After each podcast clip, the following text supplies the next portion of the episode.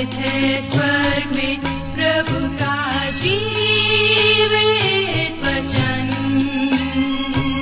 सृष्टि निर्माता भी है यही वचन। प्रिय श्रोताओं, नमस्कार। बाइबल अध्ययन कार्यक्रम सत्य वचन लेकर हम आपकी सेवा में उपस्थित हैं और आशा करते हैं कि आप सब भी हमारे साथ आज का बाइबल अध्ययन करने के लिए तैयार हैं। जैसा कि आपको मालूम है कि इन दिनों हम पवित्र शास्त्र बाइबल के पुराने नियम में से यशाया नामक पुस्तक का विस्तार पूर्वक अध्ययन कर रहे हैं और इसका मुख्य विषय है मसीह का आगमन और छुटकारा। प्रिय श्रोताओं, हमें विश्वास है कि इस बाइबल अध्ययन के द्वारा आपको आत्मिक लाभ मिल रहा है। लीजिए, प्रस्तुत है ये बाइबल अध्ययन कार्यक्रम सत्य वचन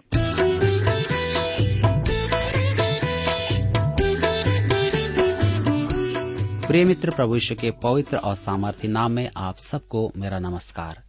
मैं कुशल पूर्वक हूँ और मुझे आशा है कि आप सब भी कुशल हैं और आज फिर से परमेश्वर के वचन में से सीखने के लिए तैयार बैठे हैं। मैं आप सबका इस कार्यक्रम में स्वागत करता हूँ। विशेष करके अपने उन सभी नए मित्रों का जो आज पहली बार हमारे कार्यक्रम को सुन रहे हैं। मैं आशा करता हूँ कि आज के इस अध्ययन के द्वारा वे भी अपने जीवन में आत्मिक लाभ प्राप्त करेंगे। मैं आपको बता दूँ कि हम इन दिनों बाइबल में से यशाया नामक पुस्तक का अध्ययन कर रहे हैं। तो आइए इससे पहले कि हम अपने अध्ययन में आगे बढ़ें, प्रार्थना करें और परमेश्वर से सहायता मांगे। हमारे अत्यंत दयालु और प्रेम पिता परमेश्वर, हम आपको धन्यवाद देते हैं आज के सुंदर समय के लिए, जिसे आपने हम सबके जीवन में दिया है, ताकि आज के इस अध्ययन के द्वारा हम अपने जीवन में उन आत्मिक आशीषों को प्राप्त कर सकें, जिसे आपने हम सबके जीवन के लिए रखा है। हमारे उन श्रोता भाई बहनों के लिए प्रार्थना है, जो बीमार हैं, निराश हैं, चिंतित और परेशान हैं। पिताजी, आप उन्हें भी अपनी शांति प्रदान करें। धन्यवाद के साथ प्रार्थना उद्धारकर्ता ईश्वर के नाम से मांगते हैं। आमीन।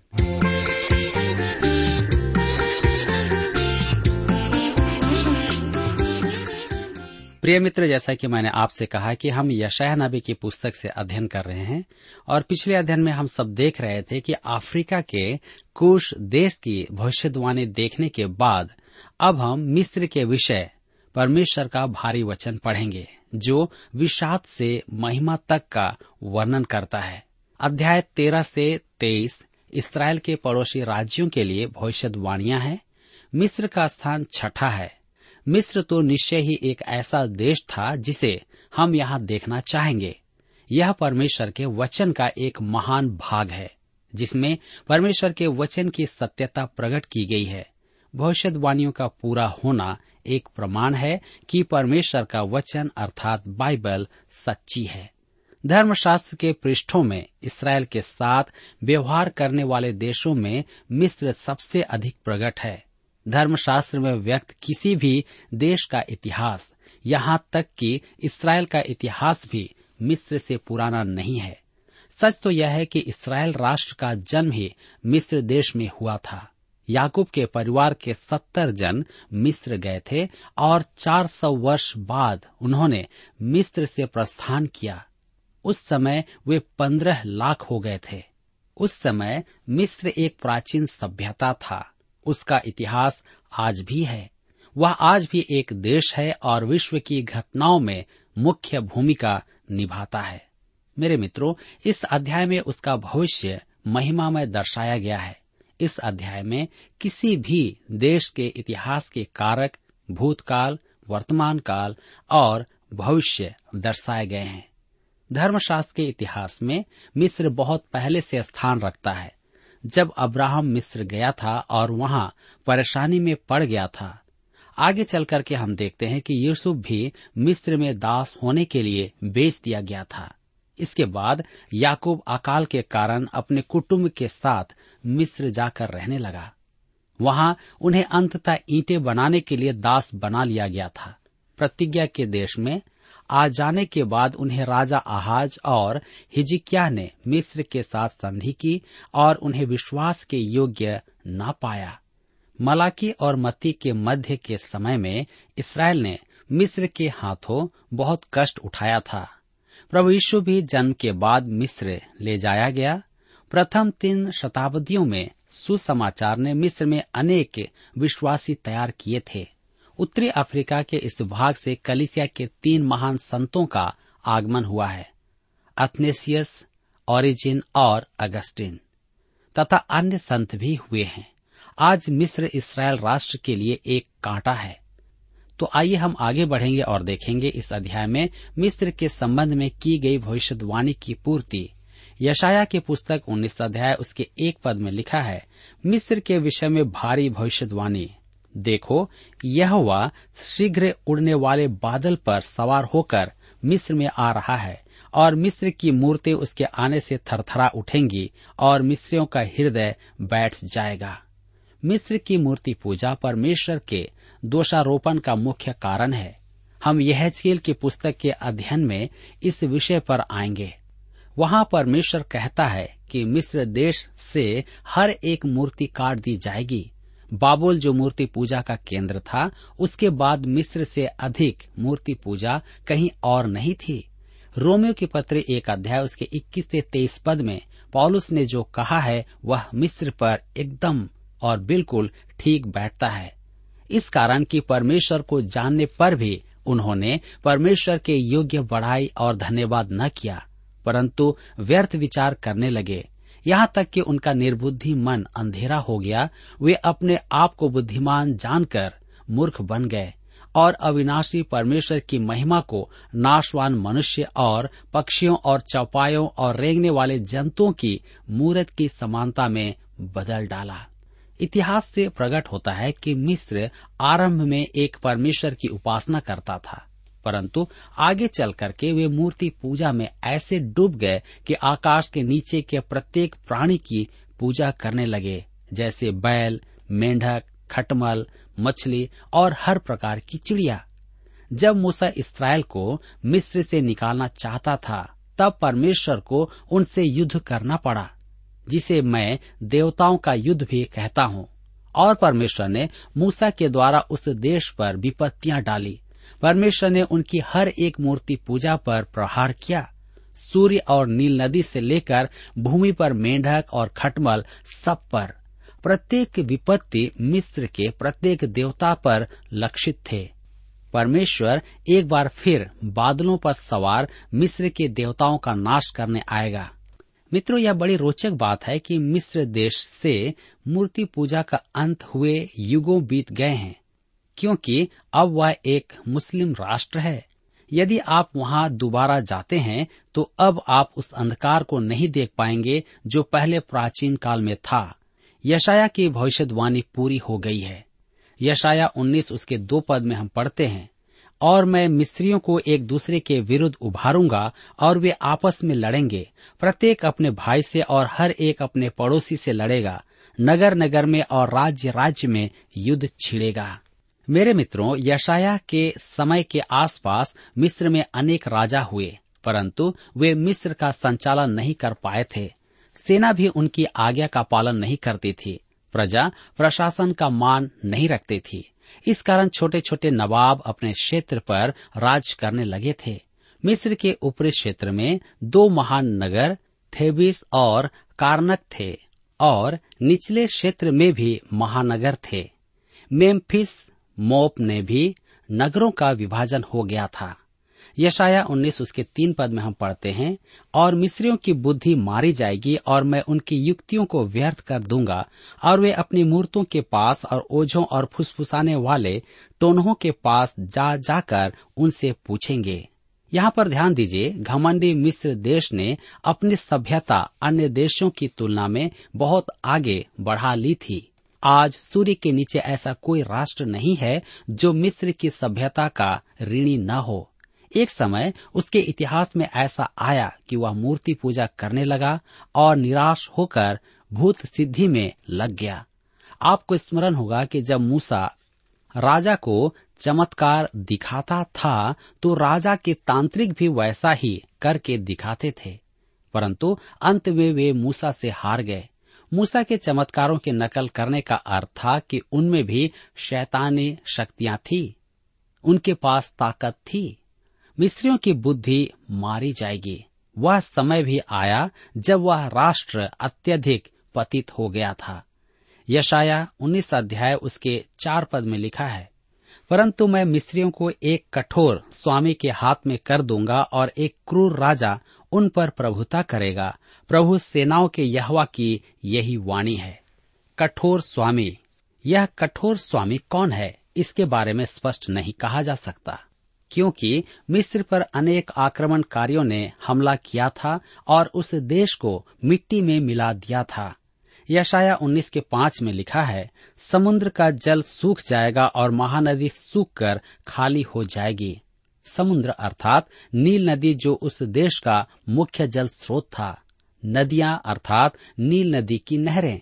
उस युग में नदी का डेल्टा खुला रखा जाता था, क्योंकि नील बहुत मिट्टी लाती थी।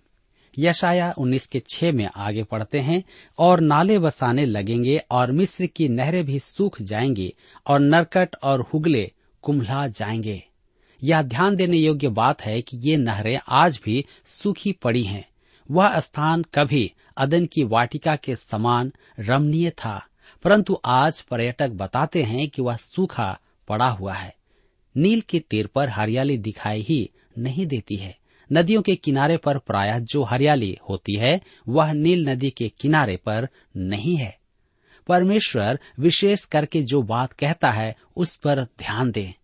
यशाया उन्नीस के सात पद में लिखा हुआ है नील नदी का तट उजड़ जाएगा और उसके कछार की घास और जो कुछ नील नदी के पास बोया जाएगा, वह सूख कर नष्ट हो जाएगा और उसका पत्ता तक न लगेगा। कछार की घास से उस समय चटाई बनाकर उस पर लिखा जाता था।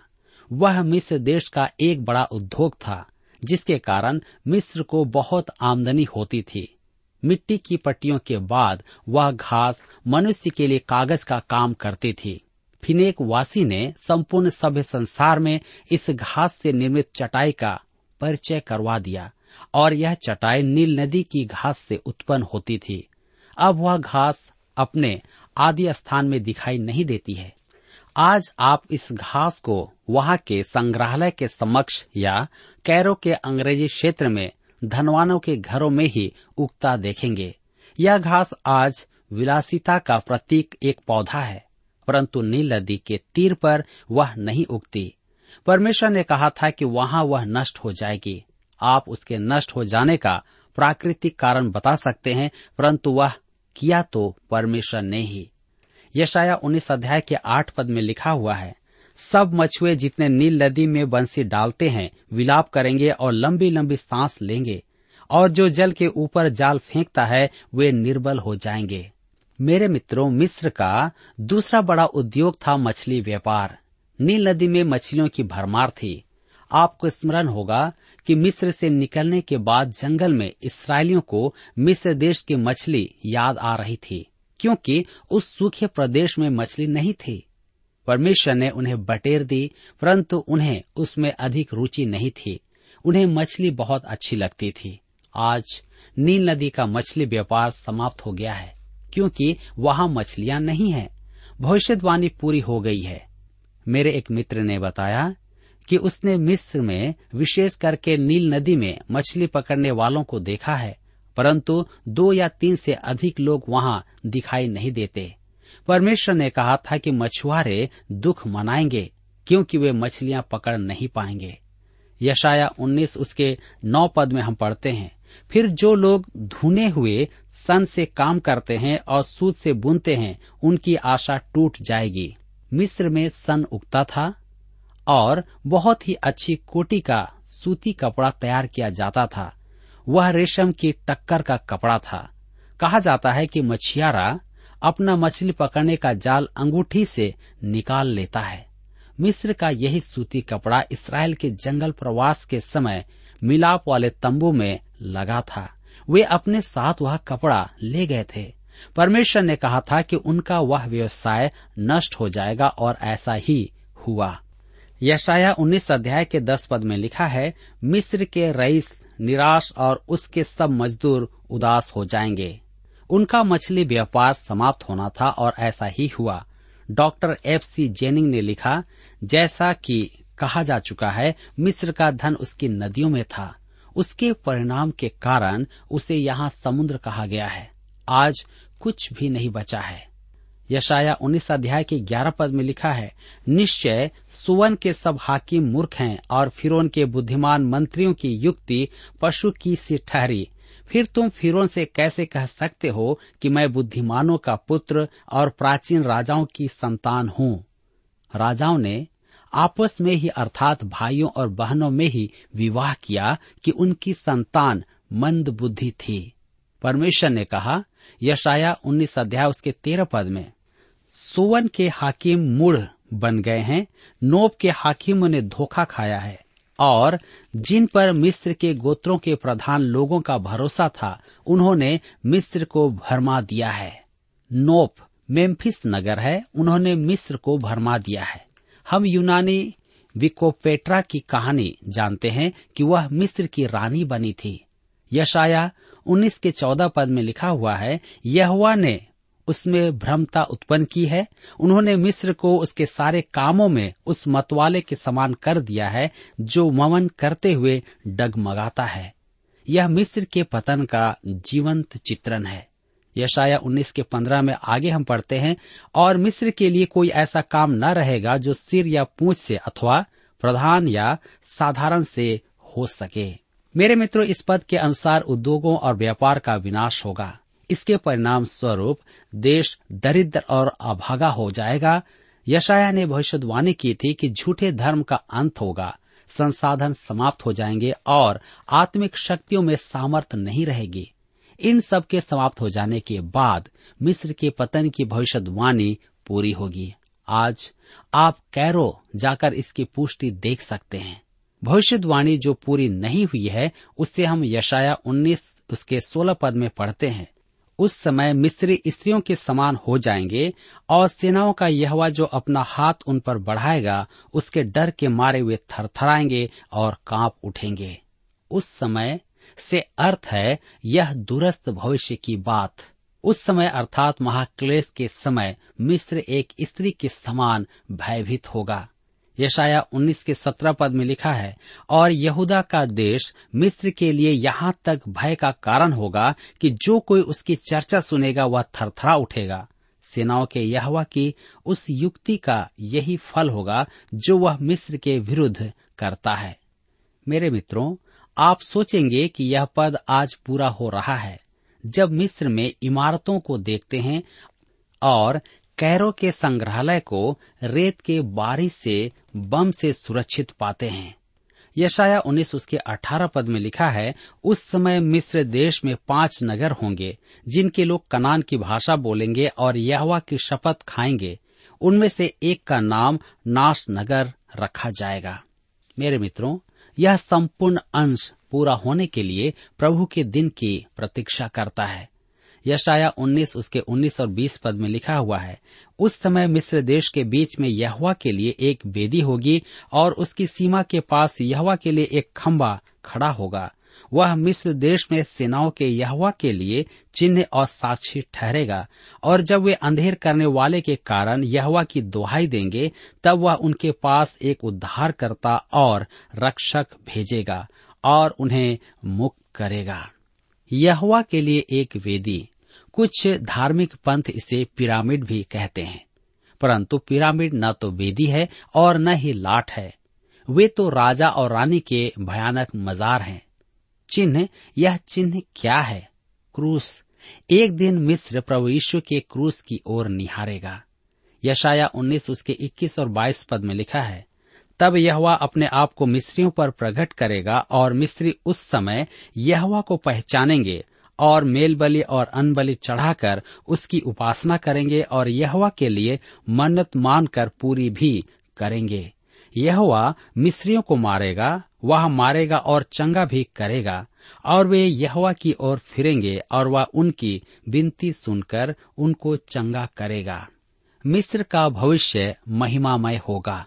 मिस्र इसराइल के साथ प्रभु के राज्य में प्रवेश करके आनंद मनाएगा।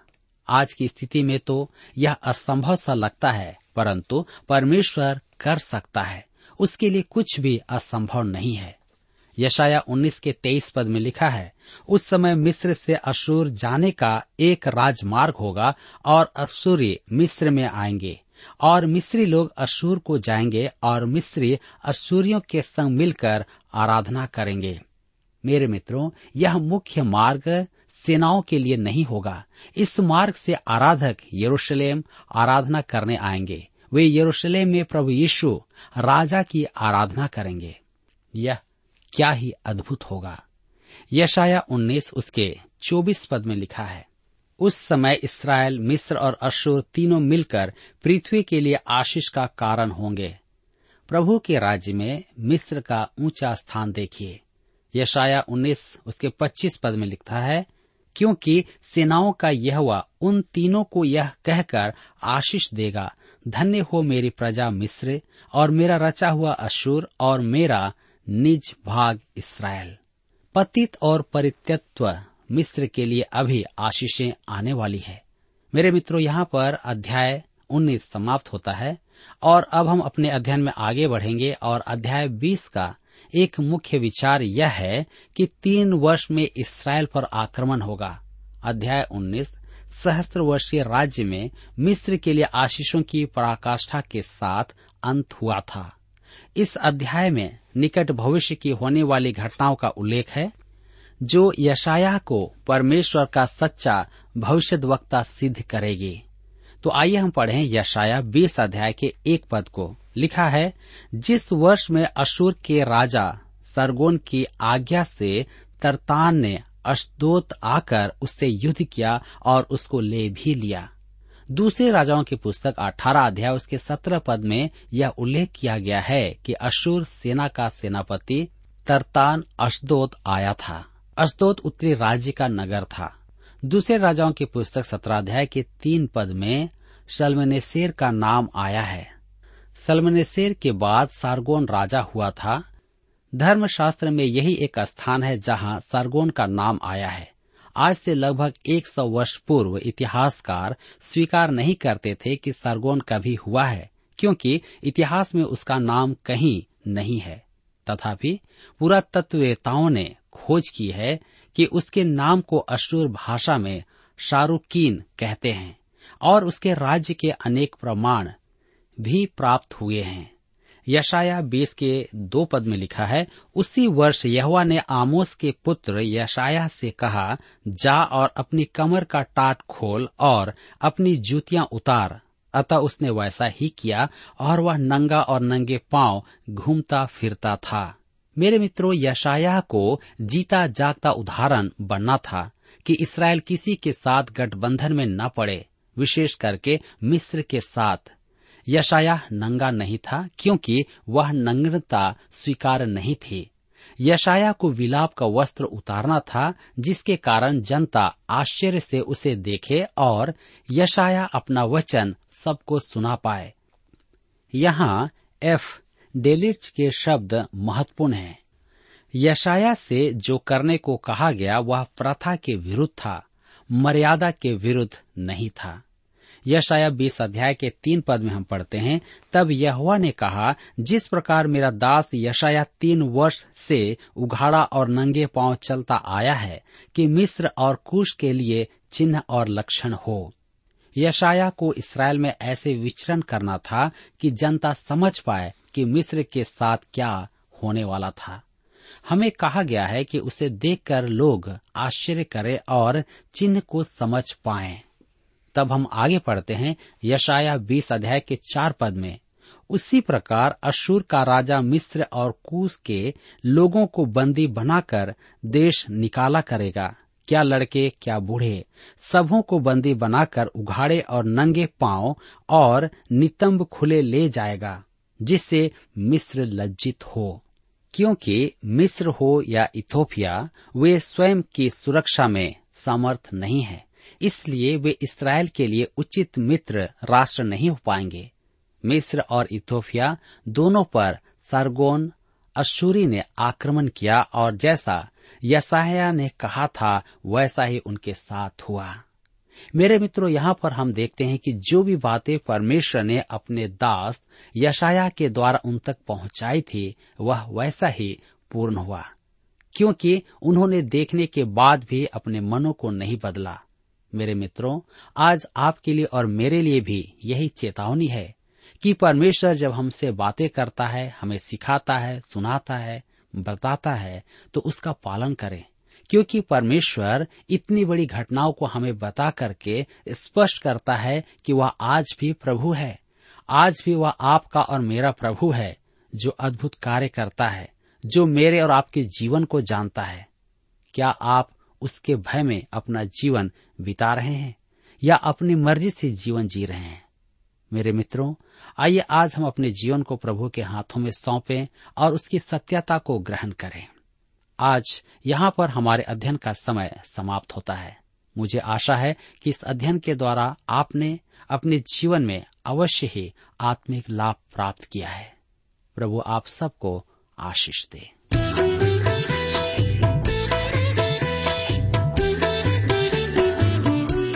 प्रिय श्रोताओ अभी आप सुन रहे थे बाइबल अध्ययन कार्यक्रम सत्य वचन हम आशा करते हैं कि आज के इस कार्यक्रम से आपको आत्मिक लाभ मिला होगा।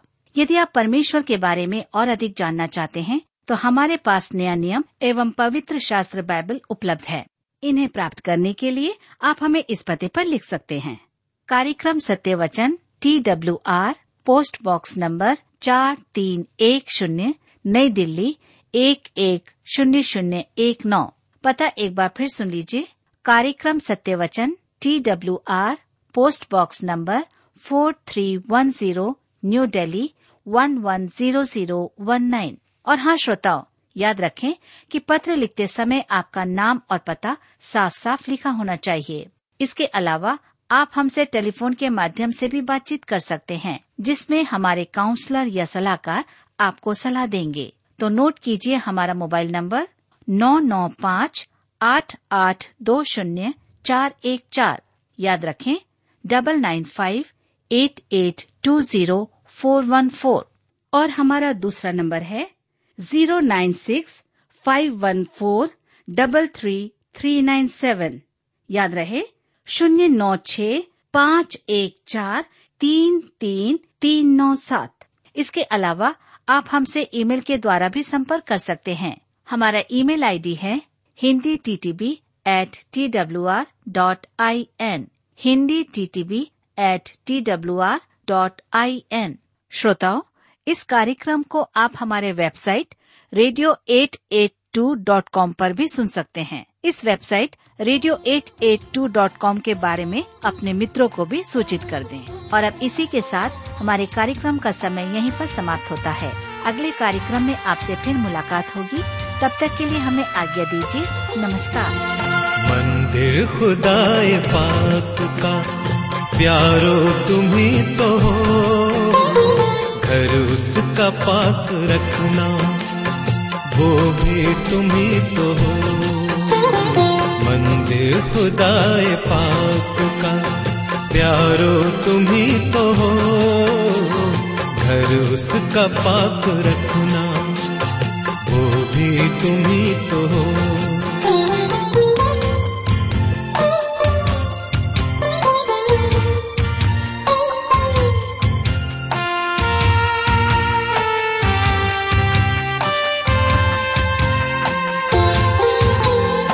अंधकार इस जहान का भटकाएगा तुम्हें। डरना नहीं जहान की, ज्योति तुम्ही तो हो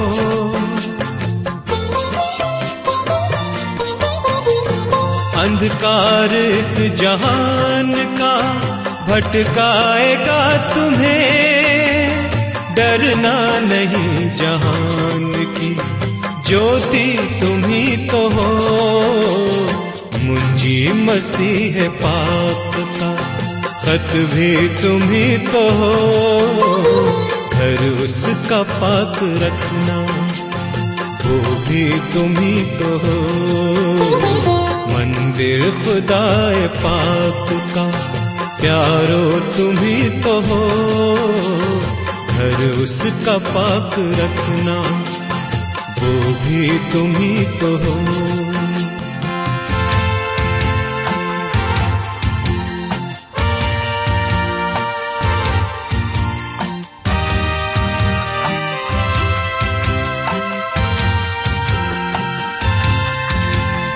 अब जो खुदाए पाक से मांगी